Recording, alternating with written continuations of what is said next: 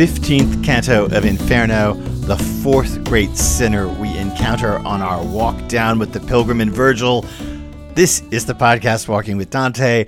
I'm Mark Scarborough, and we are about to enter one of the most commented on, most discussed, and most opaque cantos of all of Inferno. Let me remind you where we are before we get here and move into the 15th. We're going to be at lines 1 through 24 in this episode of the podcast.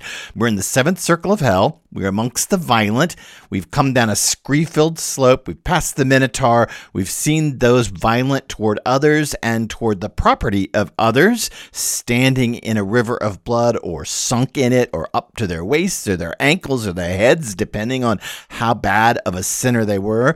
We passed on into the eerie and strange and horrible wood of the suicides, those who do violence against themselves, as well as those who did violence to their own property. We saw there the third great sinner of hell, Pierre de la Vigne, one of my favorite characters in all of Inferno. We then came out to the third rung of the violent, those who have been violent toward and against God. We saw the blasphemous and Capaneus stretched out on a burning flame filled plain where the the flames were coming down like raindrops or like hail, these little tongues of fire. Ooh, we're going to talk about that a lot more. And now we are passing on to the next set of those violent against God. We'll want to talk much more about who these are. First, let's read the passage. Lines 1 through 24 of Canto 15 of Inferno. Now, one of the rock hard borders gave us passage, and the steam from the stream offered a shelter, so that it made the water and embankments safe from the fire. As the Flemings between Wissant and Bruges, fearing the tide that can flood them out, make a barrier so that they can escape from the sea, and the same as the Paduans do along the Brenta to guard their towns and castles before the Carantana feels the heat Along these same lines, although not so tall or grandiose, these embankments were built by the master builder, whoever he could be. At this point, we were so far away from the wood that I would not have been able to see where it is, even if I'd made myself turn to see it. That's when we came upon a squad of spirits who came along the embankment, and each one of them gave us the once over, as men do in the evening, gazing at each other under a new moon. They furrowed their brows as an old tailor does at the eye of a needle. As I was being scrutinized by this band, I was recognized by one of them, who grabbed a hold of my hem and cried, What a marvel! And that's where we're going to stop, as our pilgrim is grabbed at the hem by one of the sinners who are running along, coming along beside them on the fiery plain. This is a passage that breaks itself into four neat little bits, hmm, two three line little bits, and then two longer nine line bits. So let's start and work through it. But before we do that, let me tell you about my assumptions. Who is being punished in the 15th and the 16th cantos of Inferno? My answer is the homosexuals. Now, this pains me being a gay man. I don't want the gay men to be punished in hell, of course, but hey, you got to take the poem as you find it. And so I accept that who we're about to encounter are the homosexuals.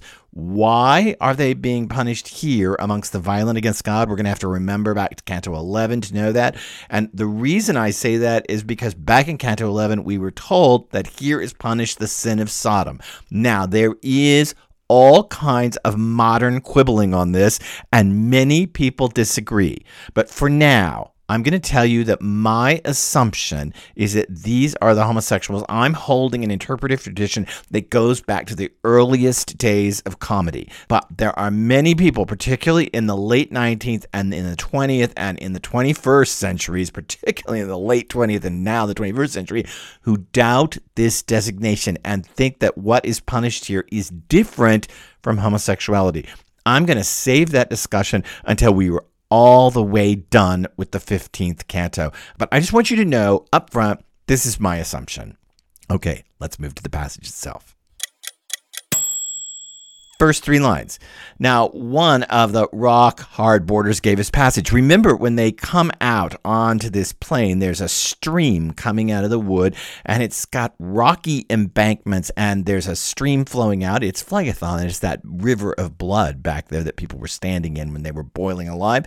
It's probably that water, although it's not described as bloody here or red in any way Virgil had told us all about it, and then Virgil launched into that giant explanation of the waters of hell. I'm always a little curious that this water is not defined as red, but Virgil certainly seems to tell us that this is Phlegethon draining out from those violent against their neighbors through the wood, I should say, and on down to this burning plain. And they're walking on the embankment, rock hard borders. The word is kind of margins. And there is a literary quality about this we're going to want to talk about later. Margins didn't hold the same meaning for Dante that it holds for us now. And yet, the passage is going to turn on some notions of what you do in the borders or the mar what we would now say the margins of texts.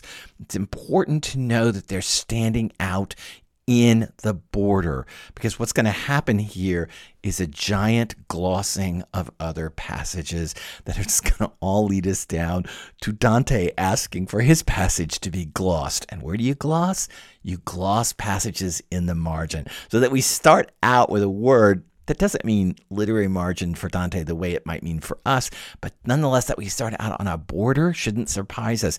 So there's one of the rock art borders gave us passage. They're walking down this little border alongside the stream. The stream and the steam from the stream offered a shelter. So the assumption is that the fire falls into this stream and it creates a mist or a cloud or a vapor that keeps other fire from falling. I told you that I, in previous episodes of this podcast that I'm unsatisfied with this explanation.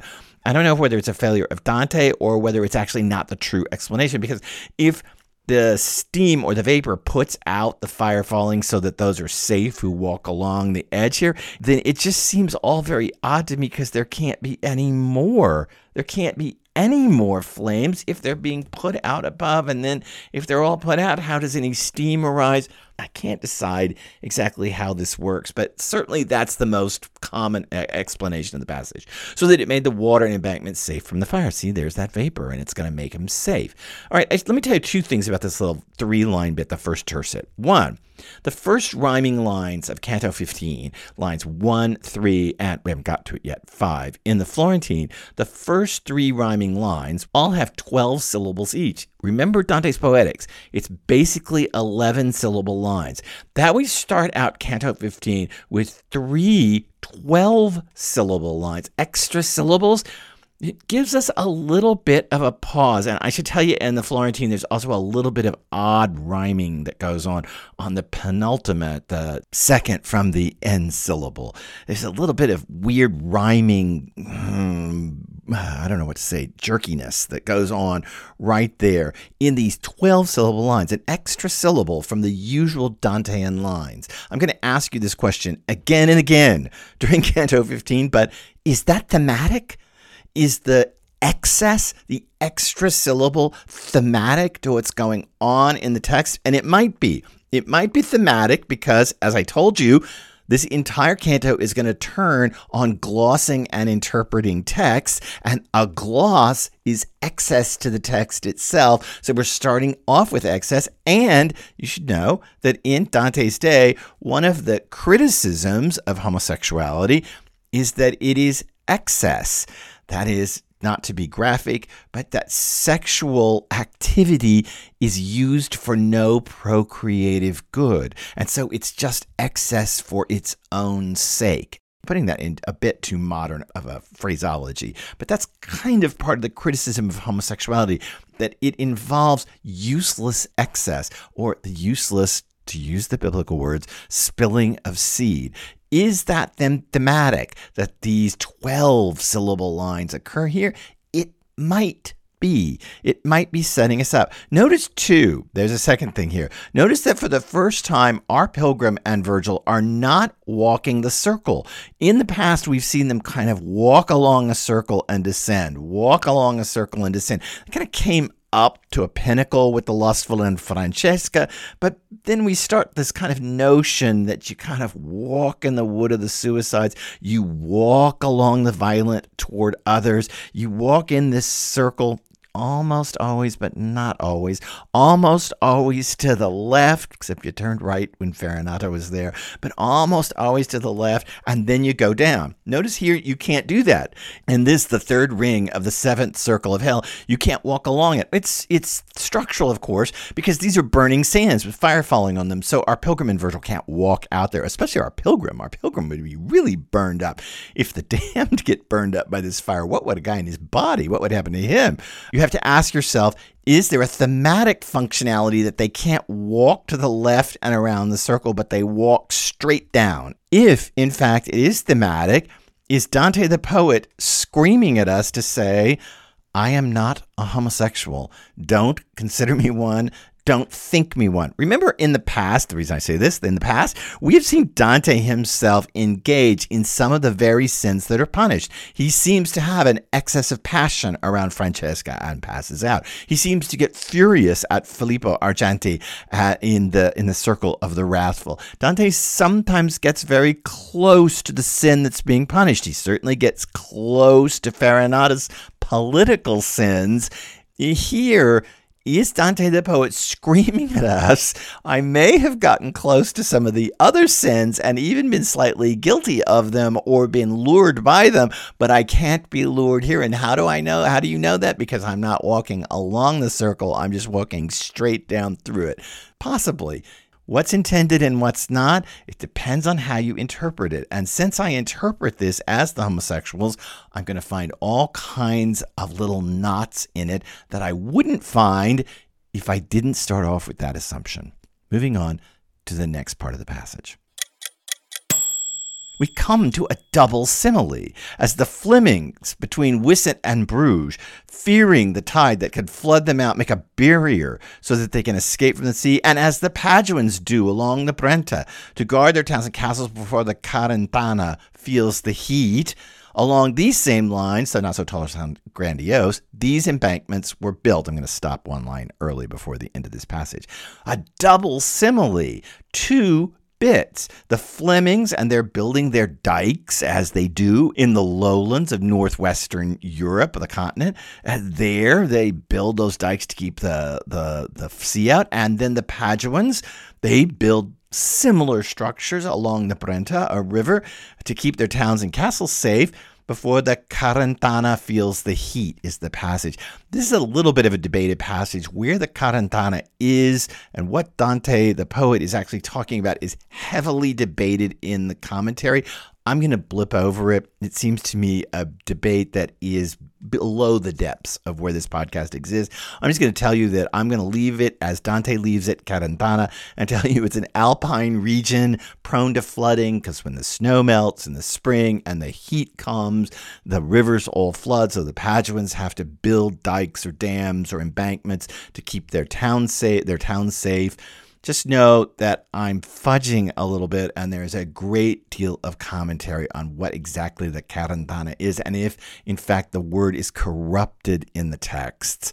I'm just accepting it as Dante's word and passing on. But I'm saying that we got two similes those Flemings, and you should know that in the Florentine, the word used for Flemings puns on the word for flaming. And I realize that flaming and homosexuality is a very modern conception. It could be flaming, not so much homosexuality, but because the fire is falling from the sky. This whole place is on fire in the burning sands. There is a punning that goes on there, but there again are two similes, one about the Flemings and one about the Paduans. That's a lot of excess, right? Is that intentional? Just like those 12 syllable lines? Is it intentional to have two similes that start us out to get here? And you'll notice there's got to be some irony running under here because we're on the burning sands. We're walking along an embankment from a little stream with a little stream at the bottom of it. And there are these burning sands, and we have two similes about the Flemings and the Paduans, and they're both about the world underwater. So while we're standing on the burning the burning plain or looking out at it, we're having similes about too much water, which would put out the flames. Is that ironic? Is it funny? Or is there a way in which there's a reversal constantly going on in the text? And this reversal, flames to water, may prove thematic because of who we're going to meet. And one more thing in this passage before we pass on to the next three lines. So we have you know, the, the, way the Flemings built their dikes between Wissant and Bruges, the way the Paduans do to keep from the spring floods from overwhelming their town. Along these same lines, although not so tall or grandiose, these embankments were built by the master builder, whoever he could be. For me, this is possibly the strangest line in all of Inferno. The master builder, whoever he could be, doesn't the poet know? This, these words seem to be out of the poet, these grand similes, not the pilgrim's consciousness, but the poet's consciousness as he recasts the landscape into metaphor. Doesn't he know who built these embankments on the sides of this little stream? God. Is it that who built hell? Is it that who built the universe? didn't wasn't this place hell constructed? Didn't we know that from the gate of hell? This line for me is always one of the strangest lines in all of Inferno. Whoever he could be. What? What? The most Catholic of all poets? The most Christian of all poets? The guy who thinks he's a better Catholic than the Pope? He doesn't know who built these embankments? I got news for him. Almost everybody knows who built these embankments. in the rhetoric and theology of the poem God did. What is that doing there? Why is that there? Is he believing somehow that hell is constructed by somebody else beside God? That's real bald heresy. Or is there something else going on here? Is there a way in which you can see the products of work without actually finally being able to touch the craftsman who made it? I can see the natural world. I can posit it's that God exists behind it, but I can't actually touch the creator of the natural world. And this could be important to the passage as a whole. If you know who we're about to meet, you can hear what I'm setting up. That you could have a work in which you have it in your hands, you're using it walking along these embankments. And yet, the person or being, or in this case, Godhead, who made it, still eludes your final comprehension, still eludes your final touch. It could be incredibly important for what's about to happen in Canto 15. Let's move on. At this point, we were so far away from the wood that I would not have been able to see where it is, even if I had made myself turn to see it. This is an interesting little bit. Two, maybe three things about this little three line bit. First of all, this is an echo of Canto 1 of Inferno. Remember? Dante wakes up in that dark wood. He tries to crawl out of it. When he finally gets out of it, he's so undone that, like a swimmer crossing the Bosporus, as it were, he looks back and looks at where he came from and looking back toward that wood in Canto 1, it's got a little of that resonance here. We were so far from the wood that I could not have been able to see where it is, even if I'd made myself turn to see it. There he wants to look back. Here he doesn't want to look back, or does he? Two, this is one of the few times in Inferno when there's actually some sort of horizon line. We get this notion that you could turn around and they've walked so far down this dike you can no longer see that wood. Remember, they're descending, so it would be higher than they are, so those trees would be disappearing more quickly than they would on a flat surface. So you could no longer see it back behind you, but you still have this notion of a horizon line, which rarely occurs in Inferno. It, incur, it occurs in that first canto of looking back at the wood and the mountain in front of them that he tries to climb and then falls back because of the three beasts. We have this notion there of horizon. This is one of the only other times we have it. And what it seems to me it does is it gives this entire canto and this entire geography a claustrophobic feel because we're feeling the horizon behind us. Expansive, sure, but always this notion that there's a line where it ends. And that seems to give it a more cage like or claustrophobic, that's a word Dante would never use, of course, or closed in feeling to it. And why, my third point, is Dante so compelled or drawn to looking back? Why all this discussion? Oh, we're so far away that I, you know, even if I wanted to turn myself, and it's there, there's this this way in the Florentine that, that I tried to translate it. If I'd made myself turn, this willful shifting about, I still couldn't even see it. But behind it, in a kind of modern psychology, there's this desire for that wood. Remember, I told you in previous episodes that there may be ways in which the besetting sin of Inferno, why the pilgrim finds himself in the dark wood in Canto 1, may have been suicide or suicidal thoughts. And there's echoes of that in the canto with Pierre de la Vigne. And this may be another echo because we're echoing back to Canto 1, we're echoing back to the wood, we're echoing back to the attempt to see it, but this time I don't want to. Uh, uh, listen, I couldn't even make myself look at that wood, even if I wanted to. Well, saying that makes, you know, you think, mm, what is it with you? And that wood back there, there may be a pull to that wood for the pilgrim that is revealing something about the pilgrim's backstory. The pilgrim is super cagey about his backstory. The poet is super cagey about the pilgrim's backstory. But perhaps this is one of the hints. At least it could be. Let's move on to the end of the passage. That's when we came upon a squad of spirits, a band, a squad, a troop, uh, uh, kind of, it's a little bit perhaps of a military word, a band of spirits, a troop of spirits, a squad of spirits who came along the embankment, and each one of them gave us the once over, as men do in the evening, gazing at each other under a new moon. They furrowed their brow as an old tailor brows, as an old tailor does at the eye of a needle. Again, two similes as men look at each other under the new moon in the evening and as an old tailor tries to thread a needle. They're peering very intensely. A lot of modern critics see this as, well, to use a modern word, as an instance of cruising. They as I take these sinners as the homosexuals. And there's a kind of cruising going on here. They're looking at each other in the evening, as men used to do before homosexuality became legal. And so there's this kind of cruising metaphor. I, I have to tell you, I find that a little stretched.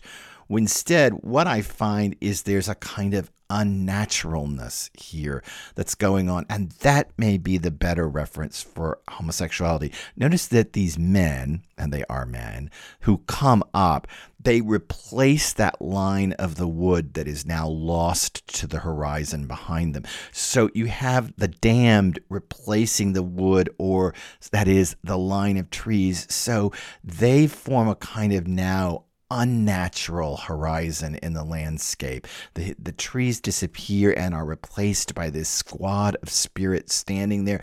They would seem unnatural in this landscape full of natural detail like the wood.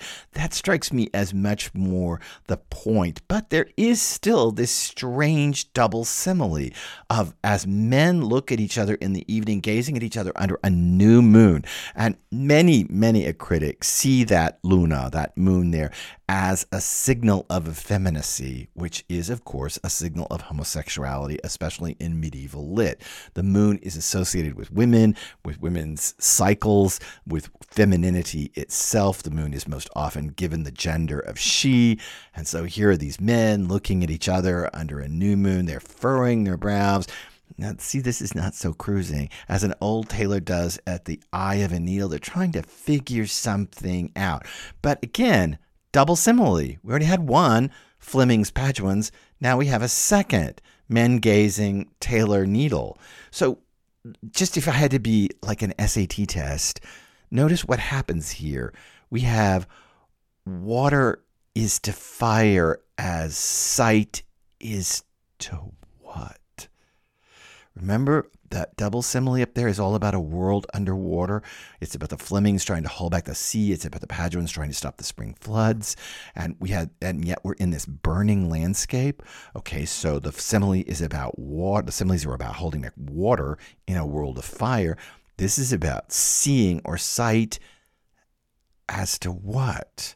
What is the other side of that comparison. And how we answer that will largely determine on uh, determine the way we answer what happens in this passage. Water is to fire as sight is to what? Just think about that as we go through this passage itself. It's so here's the double simile the men look at each other, the eye of the tailor, and then it says, As I was being scrutinized by this band, I was recognized. And I think Given a medieval notion of homosexuality, it is very important to see all these passive verbs. I was being scrutinized. I was recognized. They're passive verbs, and there's a reason for that because, of course, homosexuality is seen as an abrogation of patriarchy, of the male as the action figure. Rather, the male is suddenly turned into a passive figure. Mm, it's a very common uh, homophobic trope. And I think it's important to see it working here. I was being scrutinized by this band, and you should know that the word in the Tuscan is familia. By this family, it gives them a close knit feel, as if they're connected, related, but they're all men. See, for me, again, it's hard to miss why this is about homosexuality. But again, Many a modern critic doesn't think so anymore, but we'll get to that. I was being scrutinized by this band. I was recognized by one of them who grabbed a hold of my hem and cried, What a marvel! This is important. Let's think two things about this. One, Virgil and Dante are up on the top of this embankment the stream is below them. So clearly it's like a dike or like a, a, a border or like a, a, levee that they're walking along beside this stream. And these men are down below them. They're at about foot height of our pilgrim and Virgil. Their heads are about where, where Virgil and Dante's feet would be. And so one of them grabs the hem of Dante's garment.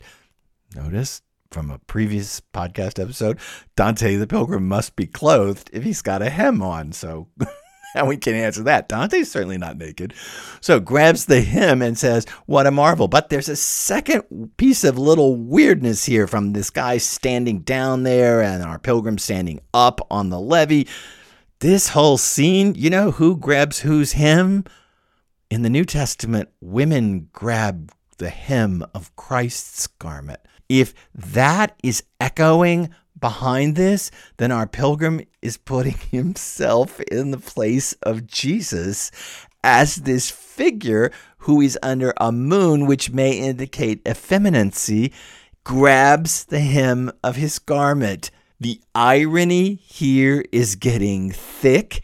It's getting almost impenetrable. If you think about where we just came through in this passage, we passed through so much irony already, so many jarring, strange moments, so many moments in which there seems to be a little joke or a wink, a world underwater on a plain on fire. So many winks going on, whoever that may be, that master builder. You can see that the poet is gaining rhetorical power by the line and potentially the pilgrim by the step. That's why you want to come back to the next episode of Walking with Dante because who grabbed his hymn? We're about to find out. Who thinks the pilgrim is a marvel? What a word to use, a marvel. Uh, we're about to find out. And who it is is explosive dynamite stuff. So subscribe to this podcast. Come back for the next episode. I can't wait until we meet him because the conversation he and Dante are going to have is an unbelievable testament to poetic skill, rhetoric, and irony, all balled up into some of the most opaque lines that we have encountered yet in Inferno. Subscribe, drop to the bottom of that Apple podcast, and write a review. Thanks for sticking with me in this journey with Dante. I'm Mark Scarborough, and this is the podcast, Walking with Dante.